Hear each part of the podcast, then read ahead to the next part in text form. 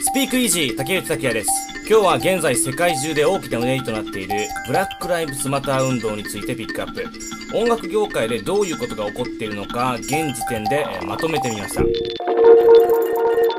ブラックライブスマター。黒人の命も大切だ。とか、えー、黒人の命を守れ、軽視するな。という風に訳されたりします。今週6月2日はブラックアウトチューズデーっていう運動もあり SNS に黒い画面を投稿する人も多かったので何らかの形で目にしてるとは思います。いろんな動画もね SNS で拡散されてますね。改めてちょっとこれはどういうことがあの音楽業界で起こってるのかっていうのをピックアップ、まあ、本当に今の音楽、まあ、世界中そうですけども、まあ、音楽とも密接にこれつながってるんで。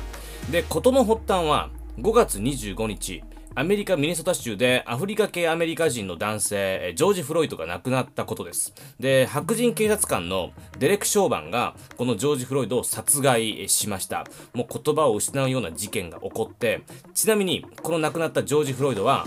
ラッパーだったそうですね、えー、ビッグ・フロイドという名前でラッパーとしても活動していたそうです。でこのジョージ・フロイド、えー、拘束されている様子が一般の人々によってビデオに収められてソーシャルメディア上で拡散。そこで、えー、大きなうねりとなっていきました。ちなみにこのブラック・ライブスマター運動自体は今年、今始まったわけではなくて、もちろんあの過去にも、えー、起こっている運動なんですね。で、今回、まあ、このソーシャルメディア上で拡散されて、この動きがネット上で、まあ、本当にいっぱい出てきたわけですけれども、ネット上のみにとどまらず、現実のデモに発展していきます。で、音楽の世界でも多数のアーティストが SNS ので発信、発言を繰り返すわけですね。もうこれはアーティストたくさんいます。アーティストあげればキリがないんですけど、例えばビヨンセとか、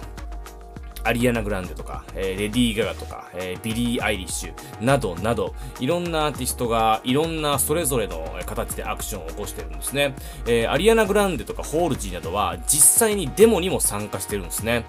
あと、ドレイクは黒人による事前組織に、えー、事前団体に10万ドルを寄付とか、えー、いろんな動きがあります。で、そんな中、今週あったのが、The Show Must Be Post えー、あと、ブラックアウトチューズデー、えー、この抗議運動、これは音楽業界から、えー、音楽人から、えー、この運動は起こっていったんですね。The show must be post. これは、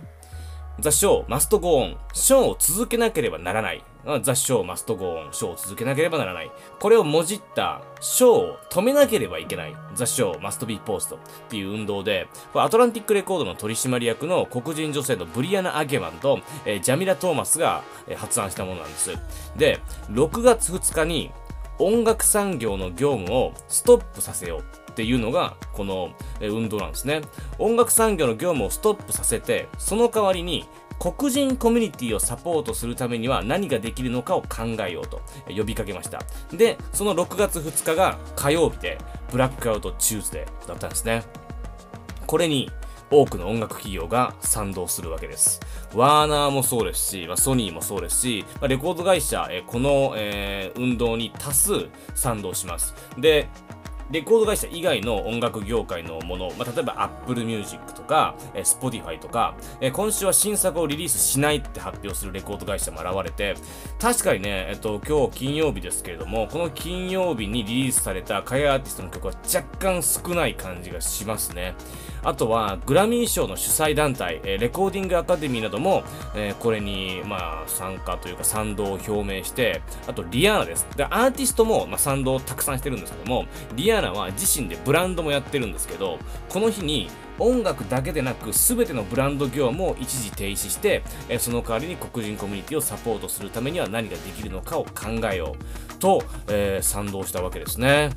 はい。で、これがだからね、えー、まあ、インスタに黒一色の画像をみんなが投稿した理由なんですけど、アーティストも賛同して、えー、インスタに黒一色、ブラックアウトの画像を投稿したりしました。えー、日本でも多数の方が賛同、えしています。えアーティストだったら x ジャパンの YOSHIKI さんとか、あとスポーツ選手だったら錦織選手とか、大坂なおみ選手とか、まあ、いろんな方が賛同してアクションを起こしています。で、これは、この方法がいいのかみたいなことは結構賛否がありましてこういった事件が過去にも起きていて過去の苦闘を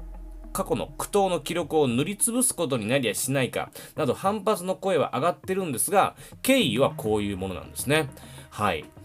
あとね、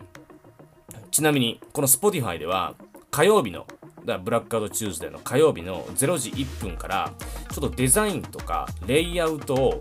変えたりガチャガチャしましてデザインをブラックアウトした画像にプレイリストなどを置き換える。あとブラックミュージックが目立つように見え方を組み替えた Spotify にして、まあ、どういうことかっていうと Spotify でもブラックミュージック系のプレイリストはたくさんあるんですよね、えー、まあ、ラップだったりとか、えー、まあ、ヒップホップ R&B みたいな、えー、そういうブラックミュージック系のプレイリストが目立つような、え組み替え方にした、はい、そういう表示にしたってことですね。あと作成されたポッドキャストプレイリストこの、まあ、ブラックアウトチューズデーのタイミングで作成されたものに8分46秒の無音トラックを収録しました。これが何かっていうとミネアポリスの警察官がジョージ・フロイドを窒息させた時間と同じ長さなんですね。この8分46秒。この無音トラックを収録して抗議をしています。はい。あとはね、その、まあ、Spotify 上では現在、ブラック・ライブズ・マターというプレイリストが作られていて、そこにもま入っていますけど、えー、チャイルディッシュ・ガンビノの This is America とか、ケンドリック・ラマーの All Right など、この、ま黒人社会、アメリカ社会にま関係がある、え、メッセージ性がある曲たちが、そのブラック・ライブズ・マターっていうプレイリストに入ってるんですけど、そういう曲たちが再生回数が非常に上がっていて、うん、また動きがあるっていう感じで、まあ、今後もさらなるうねりを生みそうです。えー、今日はブラック・ライブズ・バターの、えー、音楽業界で、えー、起こっていることをまとめました。スピークイージー、竹内拓也でした。